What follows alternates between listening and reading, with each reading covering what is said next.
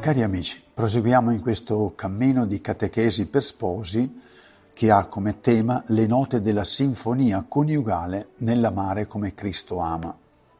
L'argomento di questo incontro è far sentire le note dell'amabilità di Gesù che non manca di rispetto, non cerca il proprio interesse e non si adira.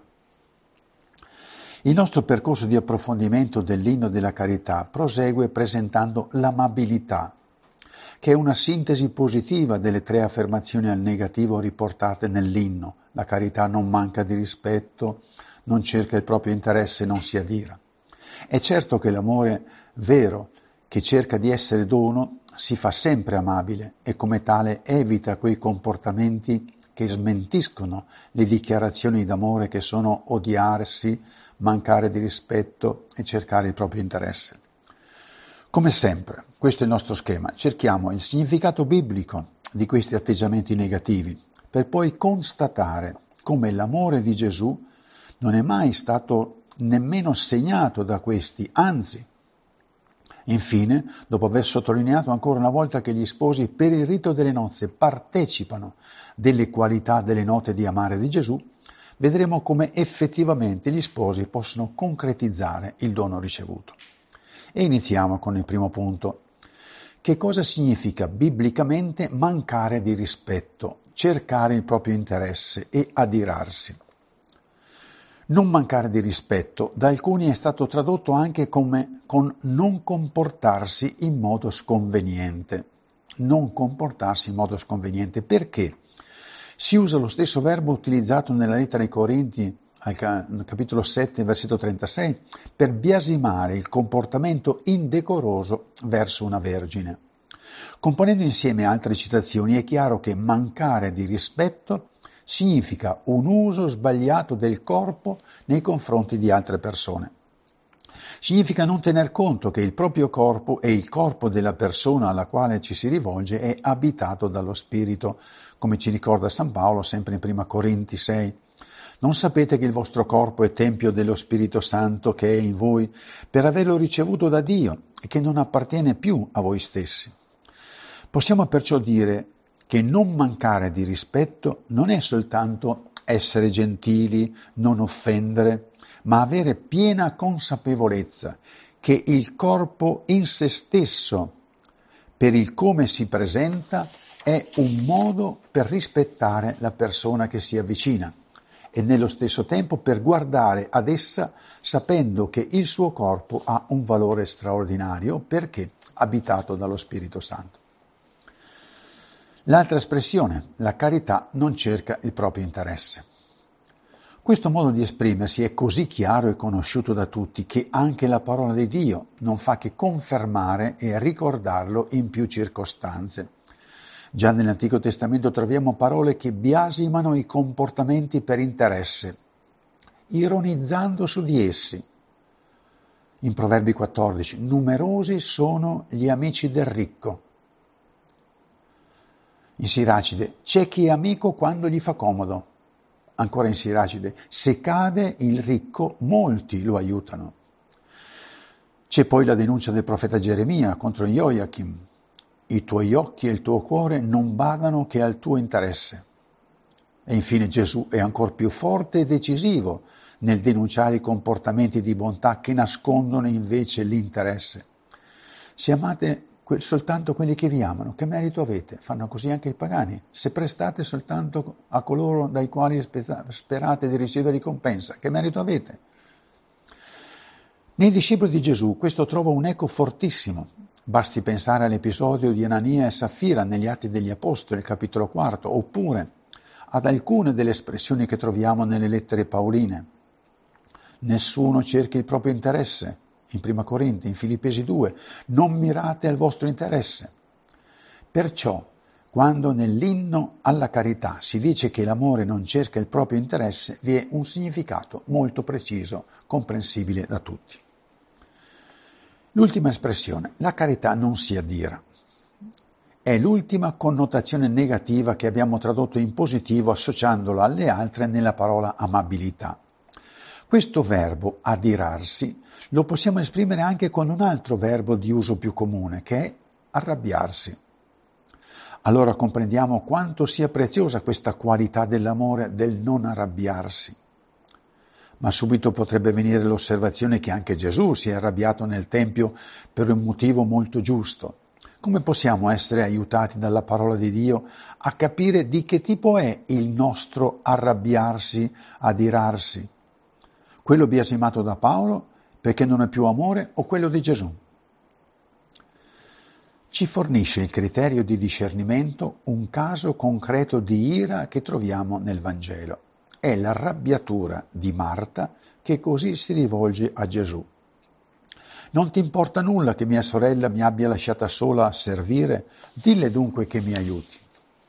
Marta è adirata, arrabbiata perché non è capita dalla sorella che se ne sta tranquilla a chiacchierare, ad ascoltare Gesù e non si cura minimamente di ciò che c'è da fare. Gesù con la sua risposta, Marta ha scelto la parte migliore, spiega che non si tratta di fare tanto, di fare tanto bene, ma di fare quel bene che Dio vuole che noi facciamo. Questa è la diversità. Non si tratta di fare tanto bene, ma fare quel bene che Dio vuole che noi facciamo. Molto spesso ci si arrabbia perché le cose non vanno secondo le nostre idee, i nostri progetti, non perché le cose non sono secondo la volontà di Dio. Magari ci arrabbiassimo quando le cose non sono secondo la volontà di Dio. Si tratta di guardare ciò che è bene con gli occhi di Dio, con gli occhi di Gesù, e questo va esattamente a confermare che la carità non si adira. Adirarsi accade quando le cose non sono secondo me, secondo le mie previsioni. Ciò significa che si è autocentrati e non si cerca l'amore di Gesù. E così passiamo al secondo punto. Come Gesù è amabile perché non manca di rispetto, non cerca l'interesse e non si adira.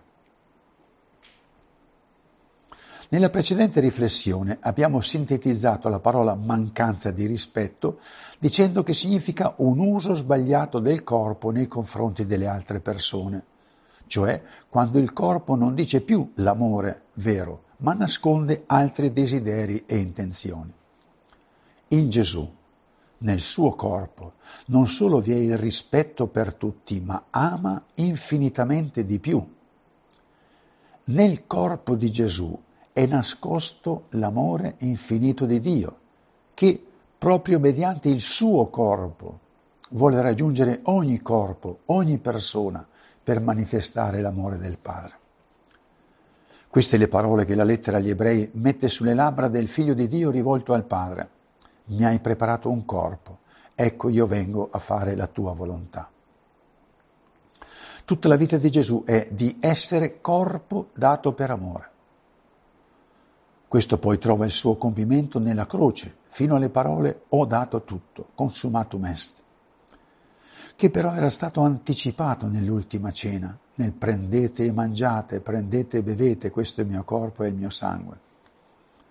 È quanto scelto da Gesù, Eucaristia per essere anche oggi, lungo i giorni della mia vita, della nostra vita, corpo dato per me, corpo dato per me per dire a me il suo amore. Con altrettanta chiarezza si può dire che Gesù non aveva ed ha interesse. Il suo amore è contrapposto all'interesse. Lo dimostra particolarmente il fatto di essere stato tentato nel deserto esattamente sulla possibilità di avere un interesse. A queste pietre che diventino pane. Se sei il figlio di Dio, gettati giù, gli angeli ti porteranno. Tutte queste cose ti darò se tu mi adorerai. Ma tanto Gesù ha vissuto sempre e solo per dare senza alcun interesse, quanto ha insegnato a dare senza interessi. Basti ricordare l'episodio della vedova al Tempio che dona il poco che ha, della quale Gesù loda il comportamento. In verità vi dico, questa vedova ha gettato nel tesoro più di tutti gli altri, poiché tutti hanno dato del loro superfluo, essa invece nella sua povertà ha messo tutto quello che aveva, tutto quanto aveva per vivere. Gesù, lodando la vedova, ci fa cogliere ancor più la sua personale identità, non solo, non solo come colui che dà tutto e non ha alcun interesse, ma addirittura come colui che si mette all'ultimo posto per essere servo di tutti. Un semplice ragionamento.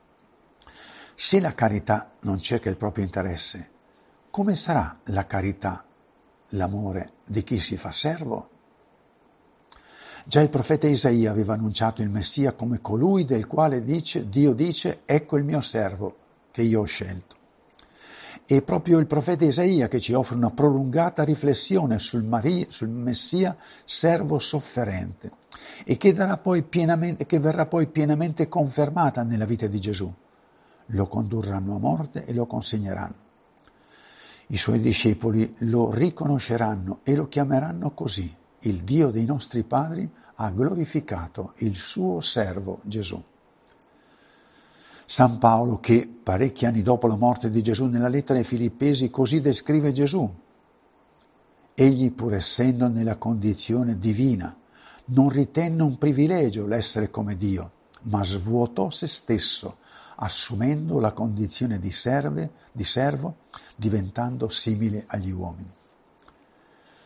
Dall'aspetto riconosciuto come uomo, umiliò se stesso facendosi obbediente fino alla morte e a una morte di croce. È così forte e chiara la coscienza di Gesù come servo che dice non sono venuto per essere servito, ma per servire, a tal punto che a quanti lo vogliono seguire propone decisamente di essere servi.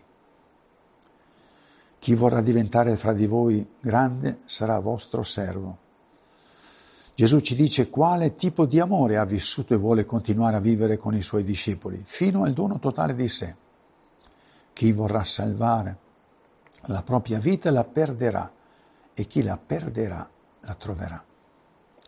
Quindi non è più in Gesù cercare un interesse, ma cercare il perdere. Mi piace sottolineare questa contrapposizione. In Gesù non, non solo non c'è il cercare interesse, ma il cercare il come perdere, il come perdere di più, il come perdere totalmente pur di amare. Ai suoi discepoli dice chi avrà perduto la sua vita per causa mia la troverà. Da ultimo desideriamo approfondire il tipo di amore di Gesù che non sia ira. Anche in questo caso in Gesù troviamo non solo la mancanza di ira, che è già un modo per vivere la carità, ma troviamo anche esattamente l'opposto, in positivo dell'ira. Ciò che si contrappone all'ira, all'arrabbiarsi, è la mansuetudine. È un atteggiamento di amabilità che comporta varie modalità di comportamento. Affabile, mansueto, mite, dolce, buono, paziente, sono tutti aggettivi dell'amore che troviamo in Gesù.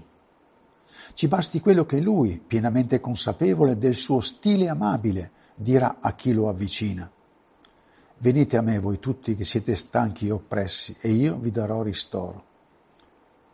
Prendete il mio gioco sopra di voi e imparate da me, che sono mite e umile di cuore, e troverete ristoro per la vostra vita.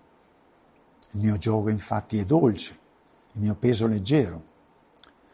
È così forte l'impressione di mansuetudine che i discepoli sperimentano accanto a Gesù che l'Evangelista Matteo, descrivendo Gesù che entra in Gerusalemme il giorno della Parasceve, dice Ecco, a te viene il tuo re, mite, seduto su un asino. Solo nel Signore Gesù troviamo in pienezza un amore che è esattamente il contrario dell'ira. Ripeto, troviamo in Gesù in pienezza un amore che è esattamente il contrario dell'ira, la mansuetudine. Forse qualcuno potrà citare il momento di sfogo di Gesù con i mercanti nel Tempio fino a fare una frusta per cacciarli. Anche in quel caso non era risentimento o ira, ma un modo, un modo pressante per amare quelle persone, per scuoterle e salvarle come chiunque di noi griderebbe forte e continuerebbe a gridare se vedessi qualcuno che rischia di farsi male di perdere la vita. È il grido di una mamma verso il figlio che sta attraversando la strada mentre arriva una macchina. Grida forte, fermati. Questo è il grido di Gesù nel Tempio. Fermatevi, vi fate male. E così siamo al terzo punto. Con il rito delle nozze gli sposi sono resi partecipi della qualità di amore di Gesù che non manca di rispetto, non cerca interesse e non si adira. Partecipi della qualità di amore di Gesù che è un amore sempre amabile. Mentre proseguo con voi con queste catechesi, continuo a chiedermi quante coppie conoscono il dono ricevuto, il potere, la forza che è stata data a loro mediante l'effusione dello Spirito Santo? Sono così stupito della grazia sconosciuta e raramente usata che avete voi sposi, che continuo a riprendere in mano i documenti del Magistero che testimoniano la fede della Chiesa per verificare. Io voglio verificare se ho capito bene, se ho frainteso le parole. Ecco perché torno anche questa volta a rimeditare altri passaggi del testo del Magistero per confermarci tutti nel mistero grande, nel dono grande, nella missione grande che è il sacramento del matrimonio.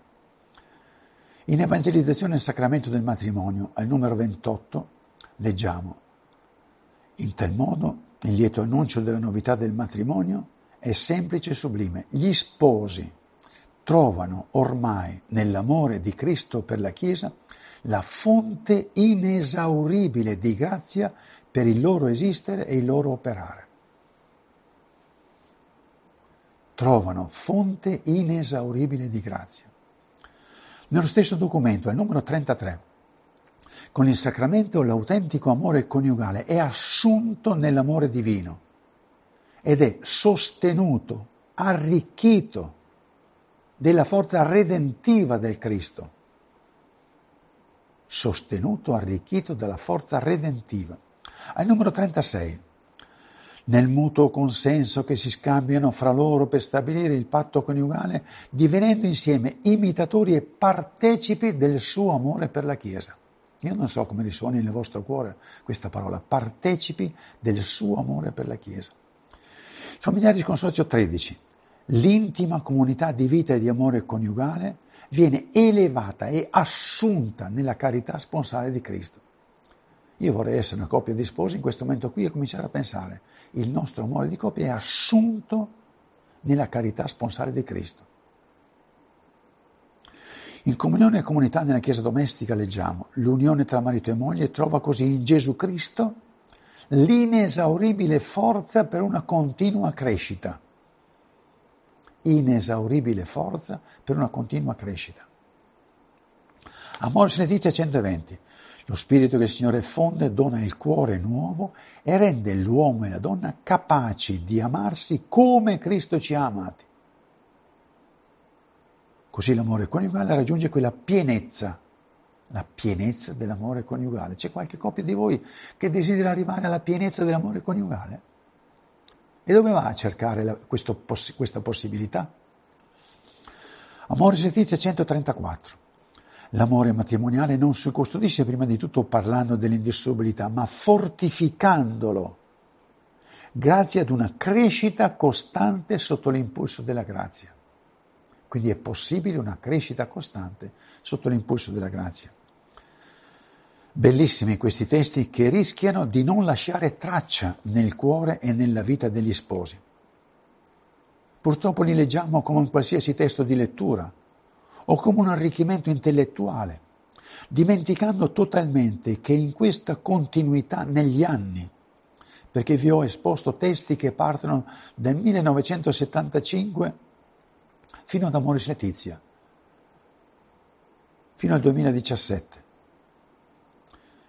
Questa continuità negli anni di proposta dottrinale vi è la voce dello Spirito Santo, che parla al nostro spirito, al vostro spirito, perché ci sintonizziamo, perché entriamo pienamente dentro il disegno di Dio.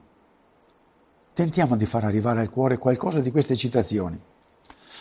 In questi pochi testi si riprende il concetto di identità propria di ogni coppia di sposi che ha celebrato il rito delle nozze. È come se lo Spirito Santo volesse in questo momento ricordare a ciascuna coppia in ascolto il chi sei, chi sei tu come coppia. Come lo sollecitare a ciascuna delle vostre coppie, sai chi sei, sai chi sei per Dio? Non chi sei per tua suocera, per tuo suocero, per i tuoi amici, per i tuoi... Sai chi sei per Dio, sai chi sei per la Chiesa, sai chi sei per il mondo. Gli sposi sono partecipi dell'amore di Cristo. Con altra parola simile si legge che l'amore coniugale è assunto nell'amore divino. E il vostro amore, partecipe, assunto. Significa che siete collocati in un'altra dimensione in un altro mondo, pur essendo con i piedi per terra. C'è poi una conseguenza che deriva da questa collocazione speciale. Gli sposi, lì dove sono inseriti, godono, possono usufruire di una fonte inesauribile di grazia. Arricchiti della forza redentrice, trovano una inesauribile forza, sono resi capaci di amarsi come Cristo ama. Sono tutte parole che ho appena citato. banalmente potremmo, potrei esclamare nei confronti di ciascuna delle vostre coppie, complimenti per la vostra carriera, per il dove siete arrivati. Ma purtroppo la maggioranza non sa neanche dove è arrivata. Ma a completare questo orizzonte di novità c'è questa collocazione, ah, scusate, ma a, contem- a completare l'orizzonte di novità che c'è in questa collocazione non è che è uno status di vita, non è un titolo, non è una, ma una possibilità offerta agli sposi che la accolgono e rispondono e corrispondono con una crescita di amore.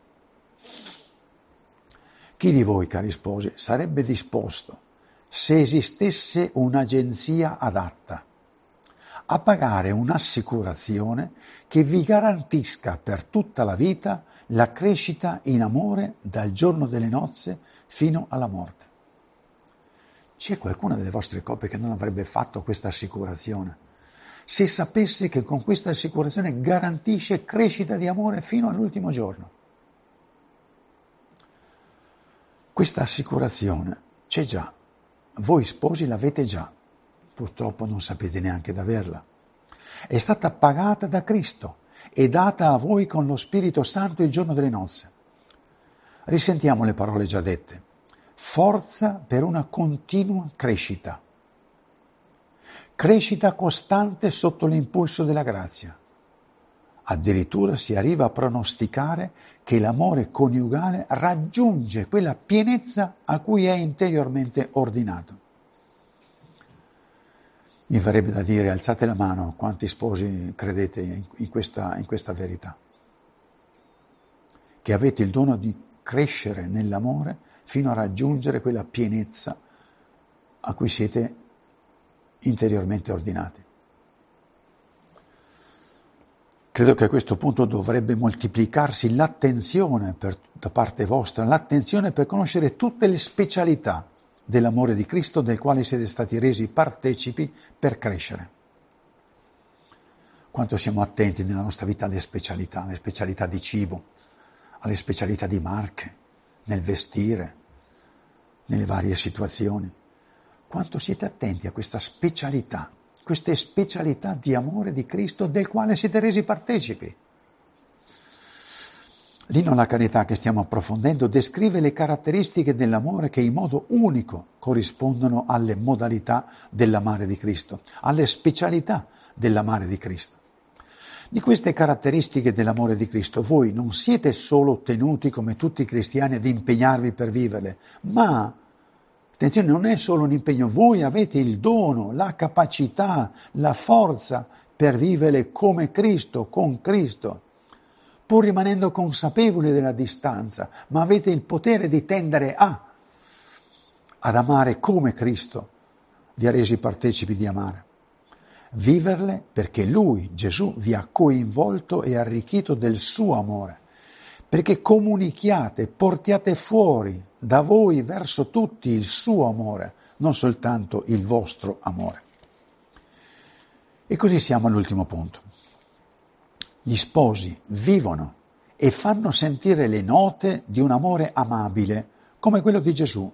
Non manca di rispetto, non cerca il proprio interesse, non si adira.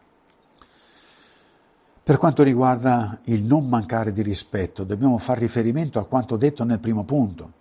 Rispetto, il rispetto mette al centro il corpo con tutte le sue modalità di essere nello stabilire le relazioni. Si tratta cioè di essere corpo, si tratta cioè che l'essere corpo sia solo per amare. L'essere corpo solo per amare, per costruire relazione positiva, rispettando la dignità propria e altrui. Ma gli sposi, per il dono ricevuto di partecipare, essere coinvolti nella qualità di amore di Gesù, condividono con lui il fare del corpo, la possibilità continua di manifestare, comunicare il suo amore per ogni persona. Gli sposi, per la grazia del sacramento, condividono con lui, con Gesù, il fare del corpo, la possibilità continua di manifestare, comunicare il suo amore, quello di Gesù, ad ogni persona, che va dal coniuge ai figli a chiunque incontrate.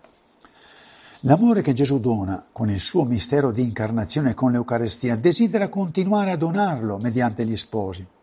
Essi infatti hanno ricevuto la consacrazione nello Spirito Santo esattamente per essere la continuazione del mistero dell'incarnazione, il mistero del suo farsi accanto ad ogni persona. Qui basta andare a verificare il numero 161 di Amoris Letizia. Gli sposi cristiani perciò hanno un dono infinitamente superiore al non mancare di rispetto.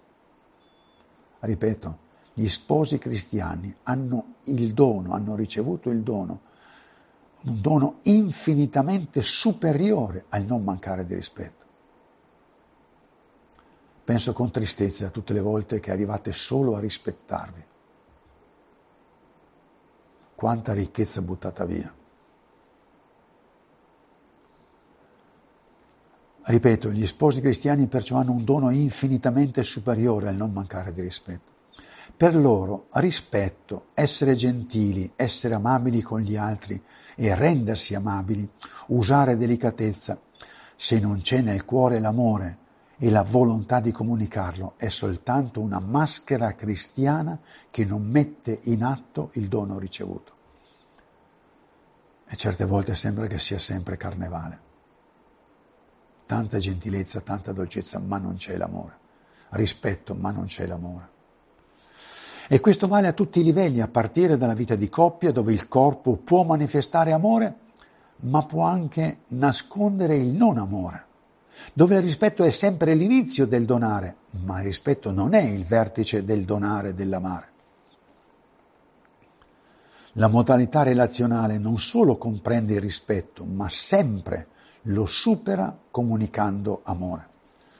Questo all'interno della coppia, poi dai genitori verso i figli e così si allarga a cerchi concentrici a quanti in vari ambienti sono in relazione con quella famiglia. Anche l'altro aspetto già anticipato dell'amare, senza cercare il proprio interesse, diventa per gli sposi la possibilità di condividere con Gesù qualcosa di infinitamente più grande del non cercare il proprio interesse. Agli sposi è dato con lo Spirito Santo il dono di amare senza limiti. Io stesso sono stupito del dono che avete.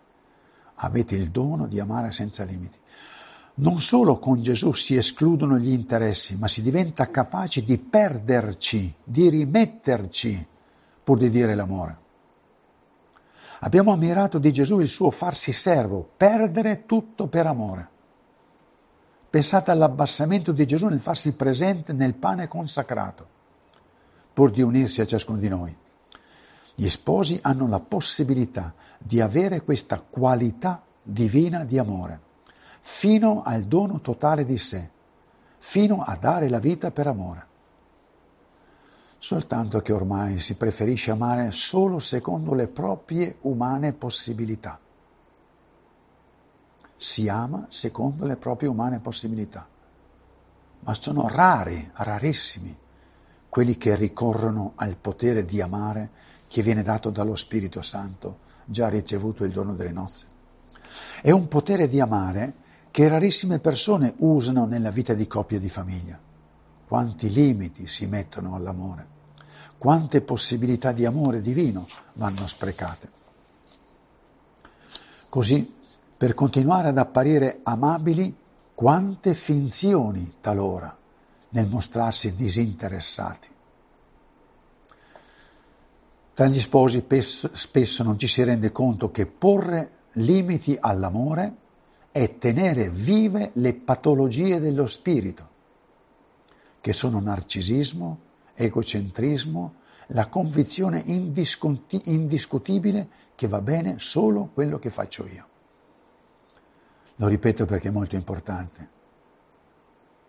Quando non amiamo, quando, non, quando cerchiamo il nostro interesse, dietro ai comportamenti si nasconde sostanzialmente il conservare i difetti più profondi, il narcisismo, l'egocentrismo, la convinzione indiscutibile che va bene solo quello che faccio io. Eppure l'amore senza interessi è essere liberi dall'amore commerciale del ti do se tu mi dai. È il superamento del, far, del fare per essere riconosciuti. Fare per essere riconosciuti, diventando capaci di compiere quei servizi meno gradevoli, facendoli senza farsi notare, cercando solo di metterci amore. In altre parole, lasciarsi coinvolgere nel dono di amare come Gesù ama significa che la carriera diventa una corsa verso il basso, una corsa verso l'umile servizio, senza attendere medaglie al valore, titoli e riconoscimenti. C'è poi un criterio molto semplice per valutare l'amore senza interessi in famiglia. Si cresce in questo amore nella misura in cui si realizza, si cerca di realizzare prima il noi di coppia e famiglia, prima le cose che sono in comune, prima di cercare quelle personali. Così per gli sposi l'essere con Gesù, corpo dato per amore, non rimarrà confinato nella camera da letto, ma diventerà un modo per dare forma d'amore ad ogni gesto e parola nelle 24 ore del giorno. E il passare degli anni farà diventare così grande l'amore vissuto nell'unità e distinzione nell'amore, al punto che per la coppia che è immagine e somiglianza, la morte sarà solo un piccolo trasloco da più vicino fino alla fonte dell'amore, che è la Trinità. L'ultima nota dell'amabilità di Gesù comunicata agli sposi nel rito delle nozze è quella che in negativo è l'amore non si adira, ma in positivo come l'ha vissuta Gesù, è la mansuetudine. Anche questa qualità di amare, data, offerta in uso agli sposi, ha una grande varietà di concretizzazioni nella famiglia, la mansuetudine. Se accanto alla parola mansuetudine aggiungiamo le parole correlate che la descrivono, cogliamo una infinità di sfumature dell'amore vissuto nella coppia e in famiglia mitezza, dolcezza, bontà, affidabilità, tenerezza, confidenza.